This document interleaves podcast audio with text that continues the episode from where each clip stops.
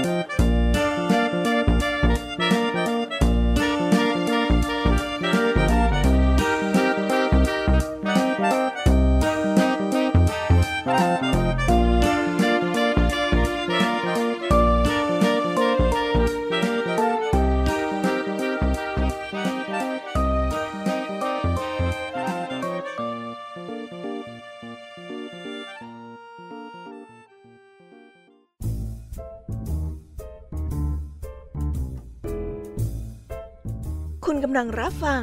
ไทย PBS Radio ต่อจากนี้ไปขอเชิญทุกท่าน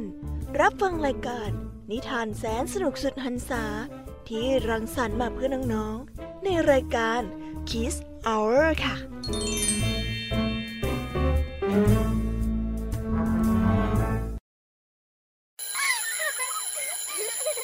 โรงเรียนเลิกแล้วกลับบ้านพร้อมกับรายการ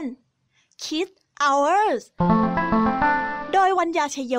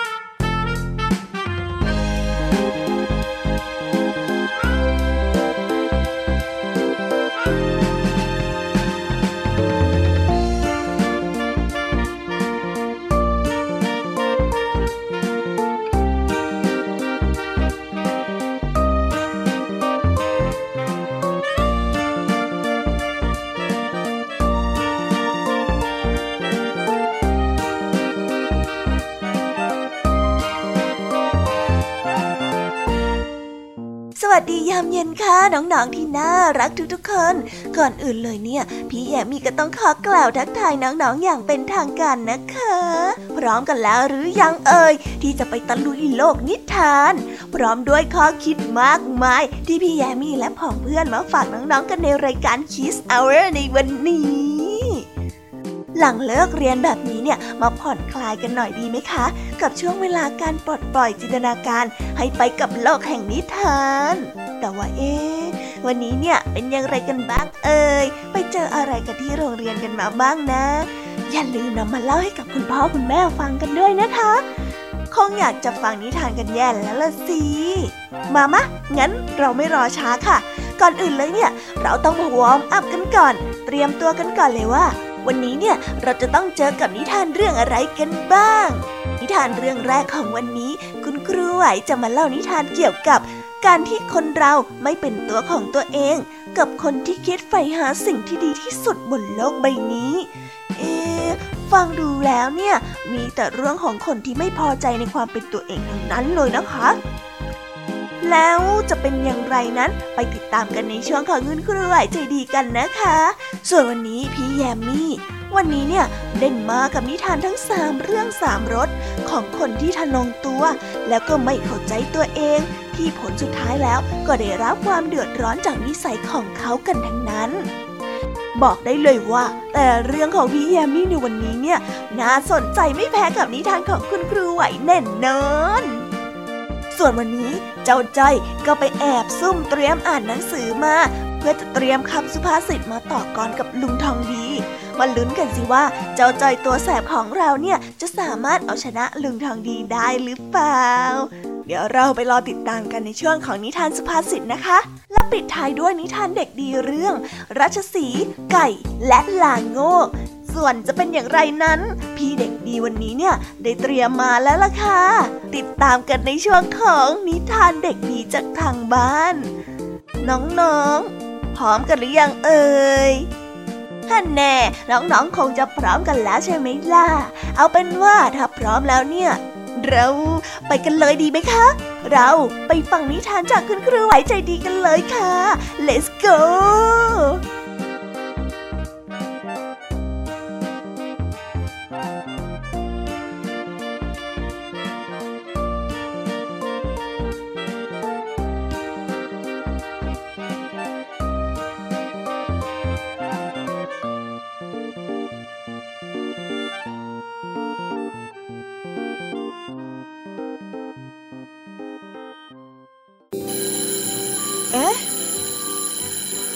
สียงออดดังแล้ว อุ้ยต้องไปเข้าเรียนแล้วล่ะค่ะ ไม่รอช้า เราไปหาครูไหวกันเถอะ ไปกันเลย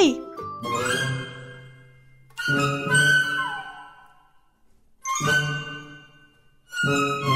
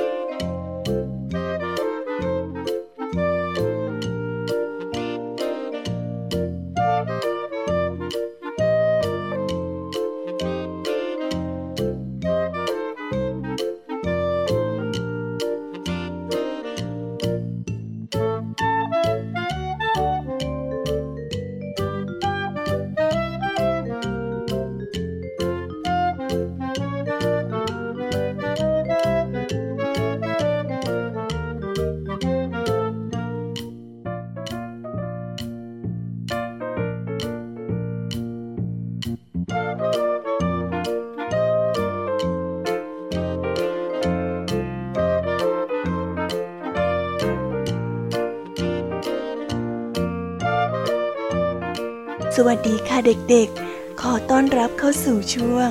นิทานของคุณครูไหวใจดี เด็กๆดีใจกันไหมเอ่ย แน่นอนนะว่าพบกับคุณครูไหวก็ต้องได้พบกับนิทานคุณธรรมสอนใจกันอีกเช่นเคยละค่ะแล้ววันนี้เนี่ยเด็กๆ อยากจะรู้กันไหมเอ่ยว่าคุณครูได้เตรียมนิทานเรื่องอะไรมาเล่าให้กับเด็กๆ ได้ฟังกัน งั้นเอาเป็นว่าเราไปเริ่มฟังเรื่องแรกกันเลยดีกว่าไหมคะ โอเค งั้นเราไปเริ่มฟังนิทานเรื่องแรกกันเลยค่ะ ในนิทานเรื่องแรกของวันนี้ คุณครูไหวขอเสนอนิทานเรื่อง แมวกับเทพธิดา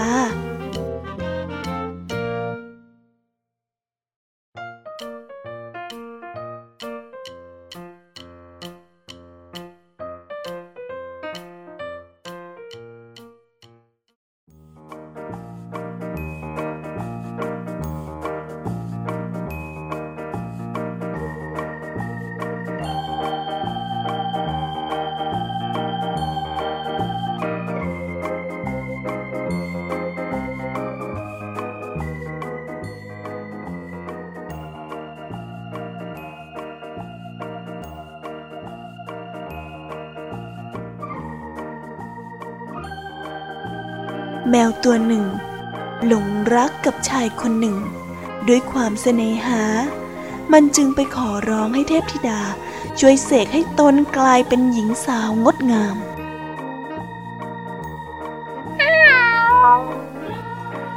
เทพธิดาเจ้าขาข้าอยากจะสมหวังในรักเหลือเกินนะท่านช่วยข้าด้วยเถิดนะ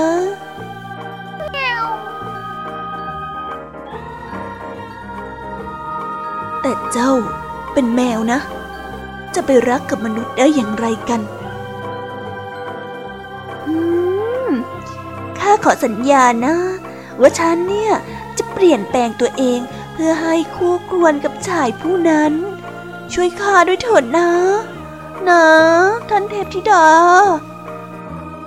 เทพธิดาเห็นดังนั้น ก็รู้สึกสงสาร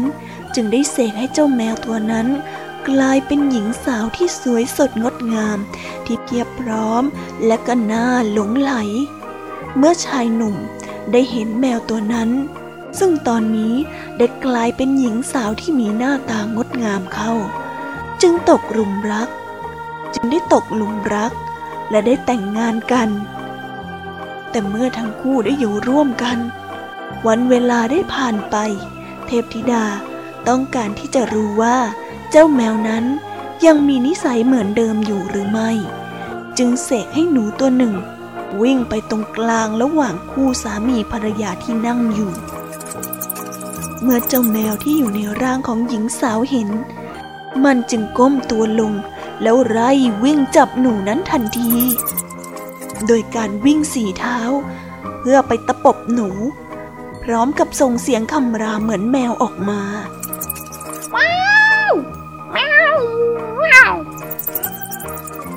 ฝ่ายสามีซึ่งเห็นแบบนั้น ก็รู้สึกตกใจ และได้แต่งงว่าภรรยาของตนนั้นเป็นอะไร ก็จึงได้เรียกมาเพื่อเตือนสติ แต่เรียกยังไงภรรยาของตนก็ยังวิ่งไล่ตะคุบหนูอยู่ดี เมื่อเทพธิดาเห็นดังนั้นจึงรู้สึกผิดหวัง ที่ไม่ว่าจะเสกให้แมวตัวนั้นสวยแค่ไหน แต่สุดท้าย แมวก็ยังเป็นแมวอยู่วันยังค่ำแมวในร่างของหญิงสาวไม่มีทางที่จะเปลี่ยนนิสัยเดิมๆได้ เทพธิดาจึงได้เสกให้กลับกลายเป็นแมวตามเดิม เหลือแต่ชายหนุ่มนั่งงงๆกับภาพที่ภรรยาของตนเองนั้น ได้กลายเป็นแมวต่อหน้าต่อตา ส่วนเจ้าแมวก็ได้แต่เสียใจที่ทุกอย่าง ต้องมาผิดแผนไปหมด เรื่องนี้ก็ได้สอนให้กับเรารู้ว่า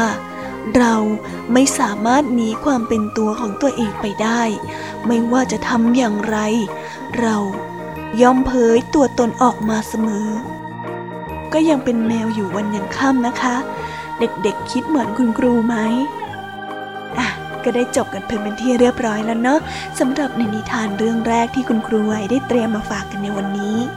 สนุกกันไหมคะ ถ้าสนุกเนี่ย เราไปต่อกันในนิทานเรื่องที่สองกันเลยดีกว่าไหมเค งั้นเราไปต่อกันในเรื่องที่สองกันเลยดีกว่าค่ะ คุณครูไหวขอเสนอนิทานเรื่อง สิ่งใดดีที่สุด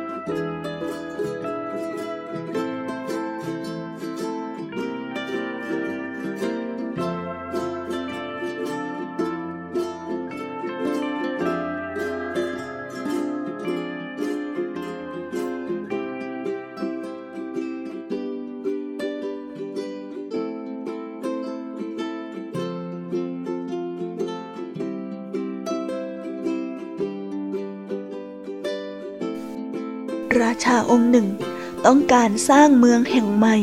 แต่ตัดสินใจไม่ได้ว่าจะสร้างเมืองด้วยวัสดุแบบไหน ถึงจะดีที่สุด ราชาจึงได้เรียกช่างสามคนที่มีความรู้และความสามารถที่สุดในเมือง เข้ามาปรึกษา ขอความเห็นทีละคน เริ่มจากคนแรก นายช่าง บอกข้าทีว่าข้าจะสร้างเมืองจากสิ่งใดถึงจะดีที่สุด ไม่มีอะไรดีไปกว่าอิฐอีกแล้ว เป็นธรรมชาติ ประหยัด แถมยังผลิตง่ายอีกด้วย ควรต้องใช้อิฐพยาคาจากนั้นพระราชาก็เรียกช่างคนต่อไปเข้ามา แล้วก็ได้ถามว่า นายช่าง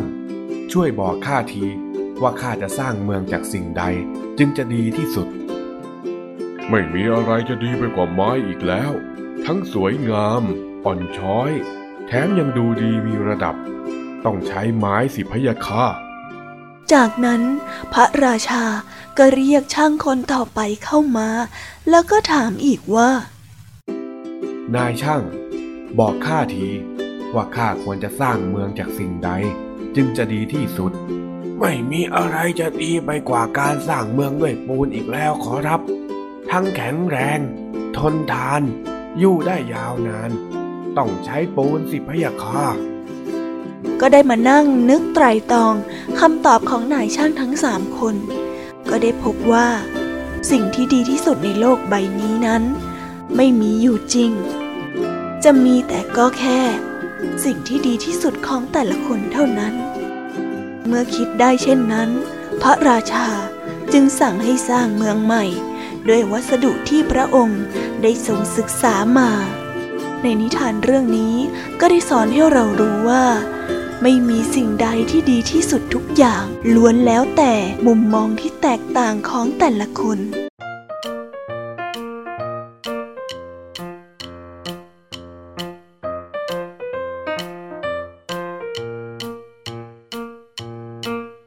หืมเผอแป๊บเดียวเนี่ยก็ได้จบกันไปแล้วนะคะสำหรับนิทานของคุณครูไหวทั้งสองเรื่อง สนุกกันไหมเอ่ย ก็จริงอย่างที่พระราชาพูดนะคะ ว่าสิ่งที่ดีที่สุดในโลกใบนี้เนี่ยไม่มีอยู่จริง แต่มันเป็นเพียงแค่สิ่งที่ดีที่สุดของแต่ละคนเท่านั้นเองล่ะค่ะเด็กๆ สามารถจดจำและก็นำข้อคิดและคติสอนใจในนิทานแต่ละเรื่องไปใช้ในชีวิตได้นะคะ สำหรับวันนี้เนี่ย คุณครูไหวก็ต้องขอตัวลากันไปก่อนแล้วนะ เอาไว้พบกันใหม่ในวันพรุ่งนี้สำหรับวันนี้เนี่ย คุณครูไหวก็ต้องขอลากันไปก่อน สวัสดีค่ะ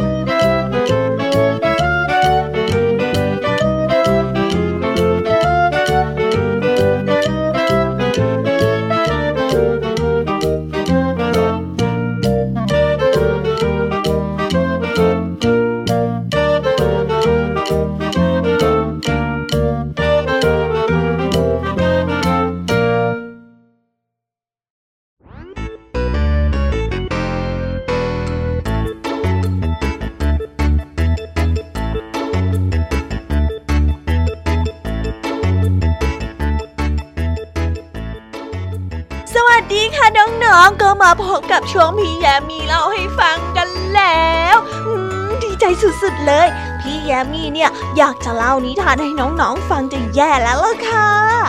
งั้นเอาเป็นว่า เราไปฟังนิทานเรื่องแรกจากพี่แยมีกันเลย ในนิทานเรื่องนี้ พี่แยมีขอเสนอเรื่อง เทียนแข่งแสง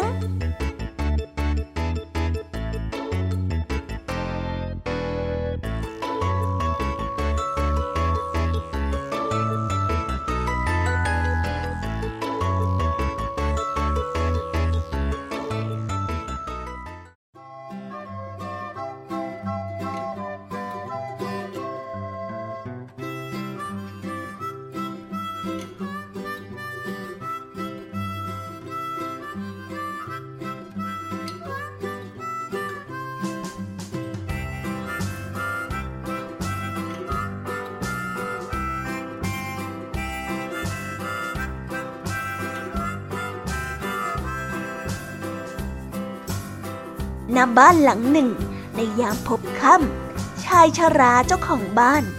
ได้จุดเทียนไขเพื่อให้แสงสว่าง เพราะว่าสมัยนั้นยังไม่มีไฟฟ้าใช้ จึงต้องจุดเทียนใช้แทน แต่เมื่อธรรมชาติของเทียนนั้น เมื่อเทียนใกล้จะหมดแท่ง มันก็ยิ่งจะพยิงแสงสว่างให้มากขึ้น เจ้าเทียนน้อยหลงทะนงตัวเองว่า มันนั้น มีแสงสว่างมากกว่าดวงดาวอื่นๆ ในยามค่ำคืน มันจึงคุยโอ้อวดความภาคภูมิใจของมัน ให้กับเจ้าของบ้านว่า เออ เน่เน่เน่เน่ดูสิ แสงสว่างของข้าเนี่ย มันช่างสว่างสวยกว่าดวงดาว ดวงจันทร์ดวงอาทิตย์ที่อยู่ข้างนอกบ้านท่านอีกนะ เห็นไหมเนี่ยว่าฉันน่ะสุดยอดที่สุดแล้ว อะไรทำให้เจ้ามั่นใจได้ขนาดนั้นหรือเจ้าเทียนไขน้อยอะเจ้าดูที่หัวของข้าสิข้ารู้สึกเริ่มร้อน และก็มีพลังแสงสว่างมากขึ้นทุกทีเลยล่ะ เจ้าเทียนไขพูดยังไม่ทันขาดคำทันใดนั้นก็มีสายลมพัดผ่านมาทางหน้าต่างทำให้เทียนนั้นดับวูบลงไปในทันที จ้าของบ้านจึงพูดกับเทียนไขว่า ดวงดาว ดวงจันทร์ และดวงอาทิตย์นั้น สามารถให้แสงสว่างได้ โดยไม่ต้องมีผู้ใดคอยจุด และยากที่จะดับ แต่เจ้านอกจากจะต้องมีคนมาจุดให้ติดไฟแล้ว ยังให้แสงสว่างได้ไม่นาน แค่เพียงสายลมวูบหนึ่งที่พัดมา ก็สามารถดับเจ้าได้แล้ว เพราะฉะนั้นเจ้าอย่าได้ยิงทนงตนไปนักเลยเจ้าเทียนไข นิทานเรื่องนี้ก็ได้สอนให้กับเรารู้ว่า อย่านำตนเองไปเปรียบเทียบและก็ข่มผู้ใดค่ะเอาล้วค่ะก็ได้จบกันไปเป็นที่เรียบร้อยแล้วนะคะสำหรับนิทานของพี่ยามีในเรื่องที่หนึ่ง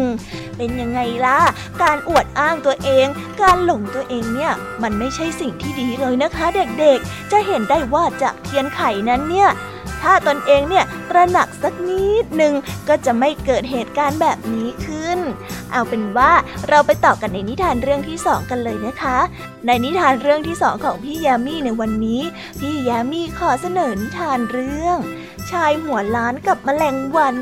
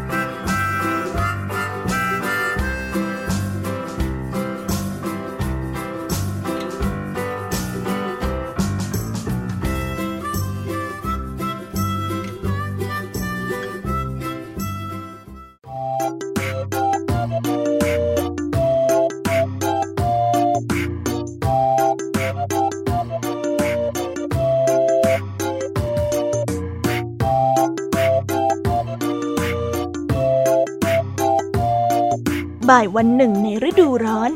ร้อนมากจนอบอ้าวและระอุชายหัวล้านคนหนึ่ง นั่งพักเหนื่อยหลังจากทำงานเสร็จอยู่ที่ใต้ร่มไม้ใหญ่ แต่นั่งได้อยู่ไม่นาน ก็มีแมลงวันตัวหนึ่ง บินออกมาตอมที่หัวของเขาแมลงวันตัวนี้ ได้บินวนไปวนมา วนมาแล้วก็วนไป จนเขาเริ่มเกิดความรำคาญ จึงใช้มือ ตบเข้าให้ที่มแมลงวันอย่างแรง แต่ก็พลาดไปโดนที่หัวของตนเองเข้าหลายครั้งมแมลงวันตัวนั้นจึงหัวเราะและชอบใจ แล้วก็พูดจาเยาะเย้ยชายหัวล้านนั้นว่าท่านเนี่ยพยายามจะตีข้าแต่ทำไมกลับตีโดนหัวของตัวเองอย่างนั้นแล้ว แค่ท่านน่ะลุกไปที่อื่น ท่านก็จะไม่ได้เป็นอะไรแล้วข้าละขำในความโมโหของท่านจริงๆเฮ้ยขำขำขำจากนั้นมแมลงวันก็บินเล่นรอบหัวของชายหัวล้านอย่างสนุกสนานทำให้ชายหัวล้านโกรธมาก จนทนไม่ไหว เขาจึงลุกขึ้น ไล่ตบมแมลงวันนั้น และก็ได้พูดว่า ข้าจะไม่ยอมแพ้เจ้าและหนีไปเด็ดขาดก็แค่แมลงวันตัวเล็กๆ เดี๋ยวข้าจะจัดการให้นิ่งคามือข้าเลย มาสิ มา มานี่ แต่ไม่ว่าจะพยายามอย่างไร เขาก็ยังคงตีโดนหัวของตัวเองอยู่นั่น ทั้งๆทที่เขาสามารถเดินไปที่อื่นได้ ทำให้ผู้อื่นที่ผ่านไปผ่านมา ต่างก็หัวเราะเยาะชายหัวล้านผู้นั้น เพราะว่าภาพที่ชาวบ้านเห็นนั้น เป็นชายหัวล้านกำลังยืนตบหัวตัวเองอย่างโมโหข้าจะต้องจัดการเจ้าให้ได้ ถึงแม้ว่าจะต้องทำร้ายตัวเองมากกว่านี้ก็ตาม นี่นะนี่นะ จนเขาได้รับความอับอายนั่นเอง นิทานเรื่องนี้ก็ได้สอนให้เรารู้ว่า หากหลีกเลี่ยงการประทะ หรือว่าการทะเลาะเบาแวงได้ ก็ควรทำเพราะต่อให้ดื้อดึงไป ก็ไม่เกิดประโยชน์ใด ๆทั้งสิ้น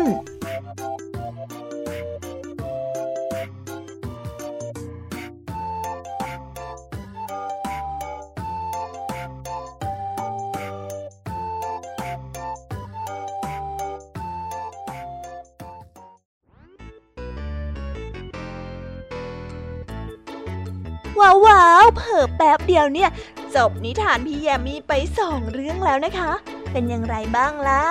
กับในนิทานเรื่องที่สองที่พี่แยมมี่มาเสนอกันในวันนี้หืมถ้าเป็นพี่แยมมี่นะ เดินหนีซะก็จบค่ะ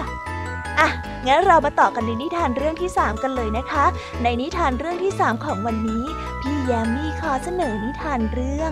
นักเดินทางกับฝูงพึ่งค่ะ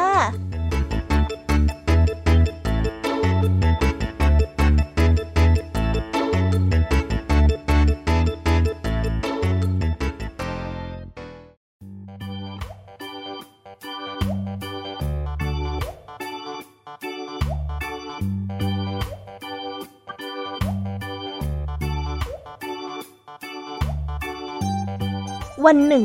ขณะที่นักเดินทางคนหนึ่งกำลังเดินตรงไปที่ป่าทึบตรงนั้น ระหว่างทางเขาก็ได้เหลือไปเห็นรังพึ่งลังหนึ่งอยู่บนต้นไม้ เขาจึงได้ตัดสินใจเดินเข้าไปดูใกล้ๆ และด้วยความอยากรู้อยากเห็น เขาจึงไปหยิบกิ่งไม้ขึ้นมาอันหนึ่งแล้วก็เดินเข้าไปเขี่ยรังพึ่งดูทันใดนั้นเอง เหล่าพึ่งก็คิดว่า นักเดินทางผู้นี้ กำลังจะพยายามขโมยน้ำพึ่งจากรังเขาไป จึงพยายามบินออกมา แล้วก็รุมต่อยนักเดินทางผู้นี้ จนเขาได้รับความเจ็บปวดเป็นอย่างมาก นักเดินทางผู้นี้จึงรีบตะโกนบอกเหล่าพึ่งพวกนั้นไปว่า โอ้ย โอ้ย ข้าไม่ได้คิดจะมาขโมยน้ำพึ่งหรือว่าทำร้ายอะไรพวกเจ้าหรอกโอ้ยอย่าต่อยข้า พวกเจ้าหยุดต่อยข้าเถอะ โอ้ย แต่อย่างไรก็ตาม เหล่าพึ่งก็ไม่ฟังคำที่นักเดินทางพยายามอธิบาย แล้วก็ไม่เชื่อ แล้วจึงได้ตอบกลับไปว่า เอ้ย ข้าไม่เชื่อหรอก มาทำกับบ้านของข้าสักขนาดเนี้ยเฮ้ยพวกเรา ลุย แล้วเหล่าพึ่งก็ไล่ต่อยนักเดินทางจนได้รับความเจ็บปวดเป็นอย่างมาก เขาทนไม่ไหว จึงหนีออกจากป่านี้ไปในที่สุด นักเดินทางหน้าบวมปูด และต้องมานั่งสำนึกผิดกับตัวเอง ที่ต้องมาเจ็บปวดด้วยความอยากรู้อยากเห็นของตัวเอง ในนิทานเรื่องนี้ก็ได้สอนให้เรารู้ว่า ความอยากรู้อยากเห็นในบางเรื่อง อาจนำพาความเดือดร้อนมาสู่ตนเองได้เป็นอย่างไรกันบ้างล่ะคะสำหรับนิทานทั้งสามเรื่องที่พี่ยามีนำมาฝากกันในวันนี้ สนุกกันไหมเอ่ย ถ้าเด็กๆ และก็น้องๆชอบเนี่ย ครั้งหน้าพี่แยมมี่ก็จะนำนิทานแบบนี้มาฝากกันอีกเช่นเคยนะคะ วันนี้เนี่ยพี่แยมมี่แอบได้ยินเจ้าจ้อยพูดกับเพื่อนๆว่า ตัวเองนั้นจะอ่านหนังสือ แล้วก็จะนำคำสุภาษิตมาสู้กับลุงทองดี เรามาติดตามกันนะคะ ว่าเจ้าจ้อยเนี่ยจะสามารถสู้ลุงทองดีได้หรือเปล่าหรือว่าจะหน้าแตกกันนะ งั้นเราไปติดตามกันในนิทานสุภาษิตกันเลยค่ะ ไปกันเลย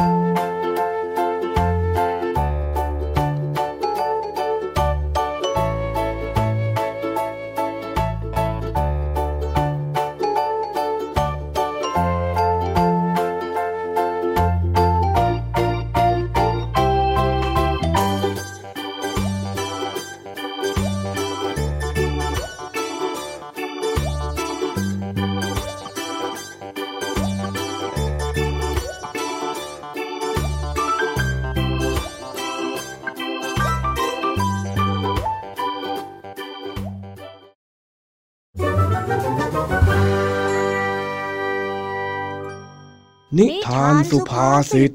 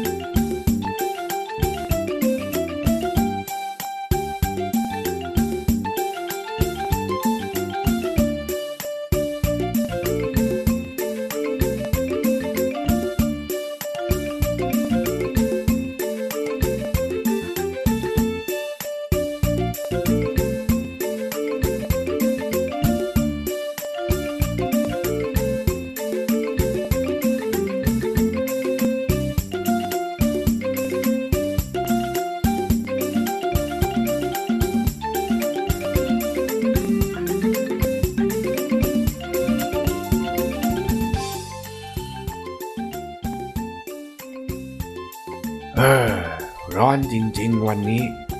แต่นั่น อะไรล่ะนั่นนะเจ้าจ้อย วิ่งหน้าตั้งมาเชียวลุงทองดีจ๋าลุงทองดี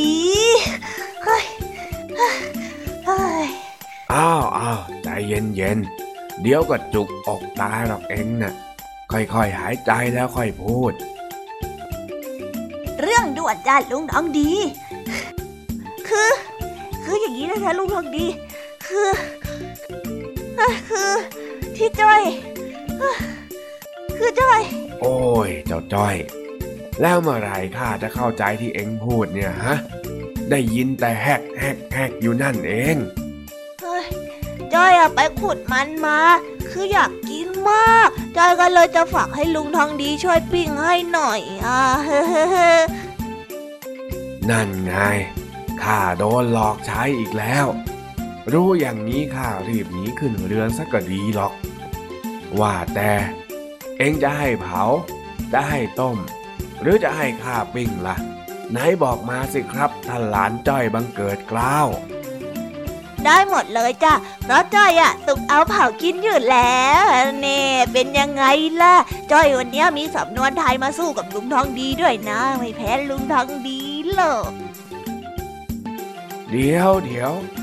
เอ็งรู้หรือเปล่าว่าที่พูดมานั้นน่ะมันหมายความว่าอะไรเอ้าก็แปลว่าคนง่ายๆอย่างไงละจ๊ะ จะทำมายังไงจอยก็กินได้หมดเลยละจ้ะเอ็งไปอ่านหนังสือเล่มไหนของเอ็งมาเนี่ยฮะใครเขาบอกว่าสุกเอาเผากิน มันแปลว่าเป็นคนง่ายๆ เออ แต่จะว่าไปเนี่ยนะเอ็งก็ดูเป็นคนที่สุกเอาเผากิน ตามความหมายจริงๆของคำนี้อยู่เหมือนกันนะอ่าลูกน้องดีหัวเราะอะไรจ้อยอะจ้อยไม่เห็นจะขำเลยอะบอกจ้อยมาเดี๋ยวนี้เลยนะ ลูกน้องดีขำอะไรอะสุกเอาเผากินเนี่ย มันแปลว่าคนมักง่ายทำอะไรหลวกลวกๆไม่มีความตั้งใจจริง เพราะความหมายแบบนี้ยังไงล่ะ ข้าถึงได้บอกว่ามันเหมาะกับเองอ่าจ้อยจำผิดอีกแล้วอะโถอุตส่าห์ท่องมาเอ้อไม่เป็นไรไม่เป็นไร เดี๋ยวข้าจะเล่านิทานปลอบใจเอง ในฐานะที่เองอุตส่าห์ไปตั้งใจอ่านหนังสือมาก็แล้วกัน ฟังนะ กาละครั้งหนึ่ง มีเด็กชายจอมขี้เกียจ ไปขุดมันมาให้ลุงเขาทำให้กิน แต่ว่าลุงไม่ว่าง เลยบอกกับหลานไปว่า ต้องใช้เวลาต้มเองสักพักหนึ่งนะ อย่ารีบร้อน เดี๋ยวจะไม่ได้กิน ฝ่ายหลานชายคนนั้นก็ไม่ได้ฟังอะไร จึงต้มได้แป๊บหนึ่งก็หยิบขึ้นมาแกะ แต่ปรากฏว่ามันไม่สุก ก็เลยต้องเอาไปเผา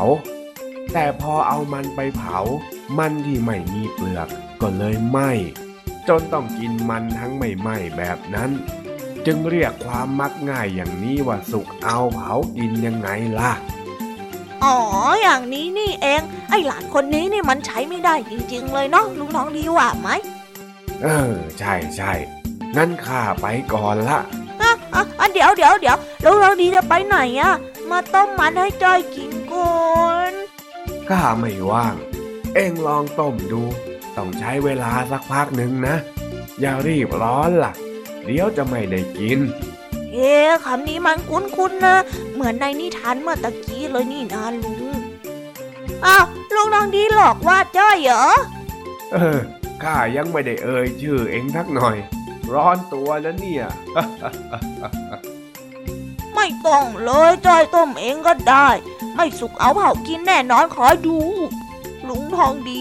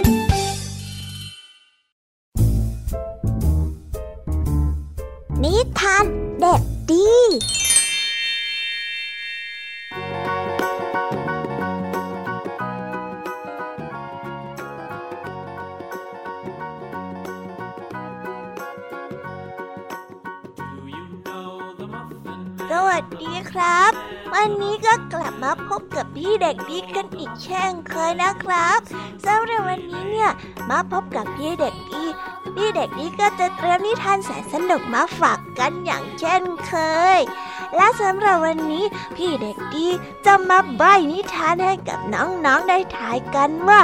วันนี้เนี่ย พี่เด็กดีจะมาเล่านิทานอะไร พี่เด็กดีขอใบชื่อเรื่องเลยดีกว่านะครับ ในชื่อเรื่องเนี่ยนะ มีสัตว์อยู่สามตัวใบให้อีกนิดนึงนะครับ ในเรื่องมีไก่ด้วยละอะอะแถมให้อีกนิดนึงครับ ในเรื่องมีลาโง่ด้วยนะ แล้วแถม มีราชสีด้วยวิพี่เด็กดีเฉลยไปซะแล้วล่ะครับ งั้นไหนๆก็เฉลยกันไปแล้ว เราไปฟังนิทานเรื่อง ราชสีไก่และลางโง่กันเลยครับ ไปกันเลย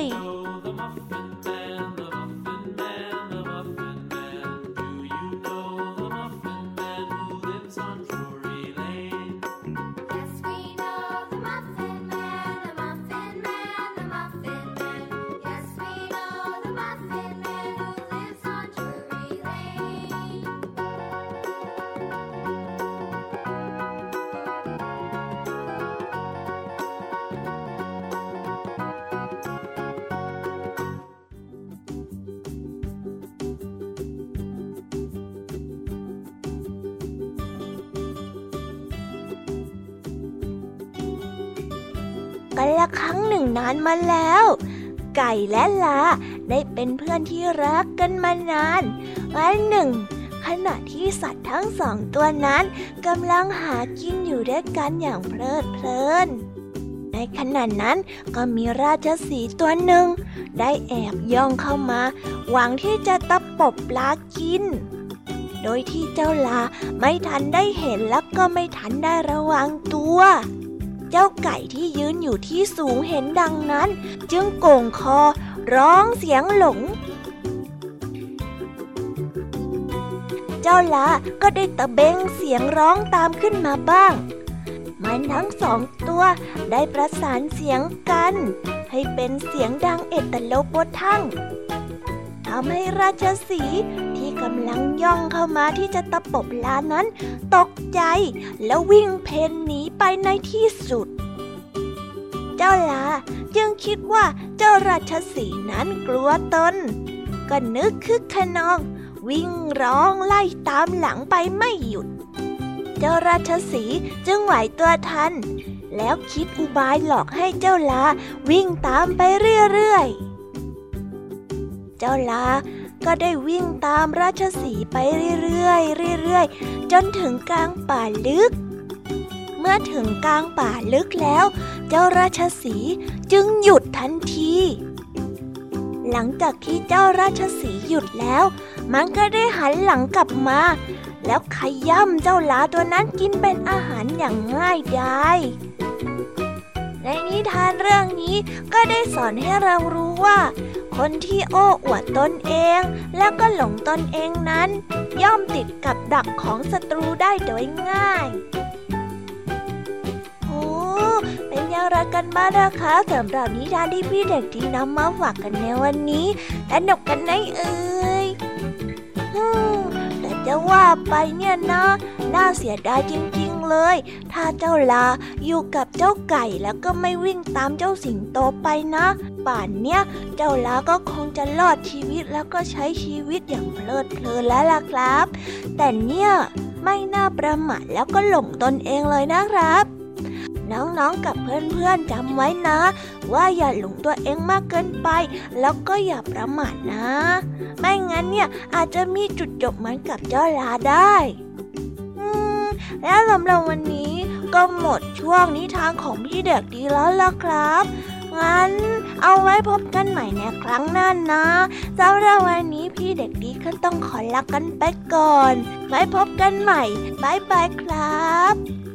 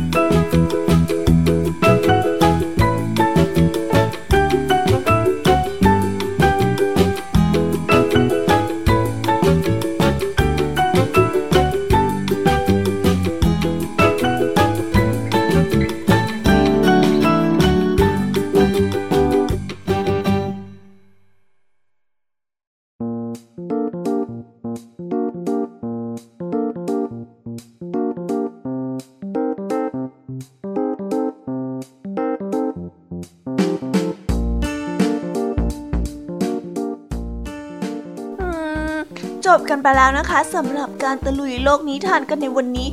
สนุกกันไหมเอ่ยวันนี้เนี่ยมีแต่นิทานชวนให้ขำทั้งนั้นเลยนะคะ เจ้าจอยตัวแสบของเรา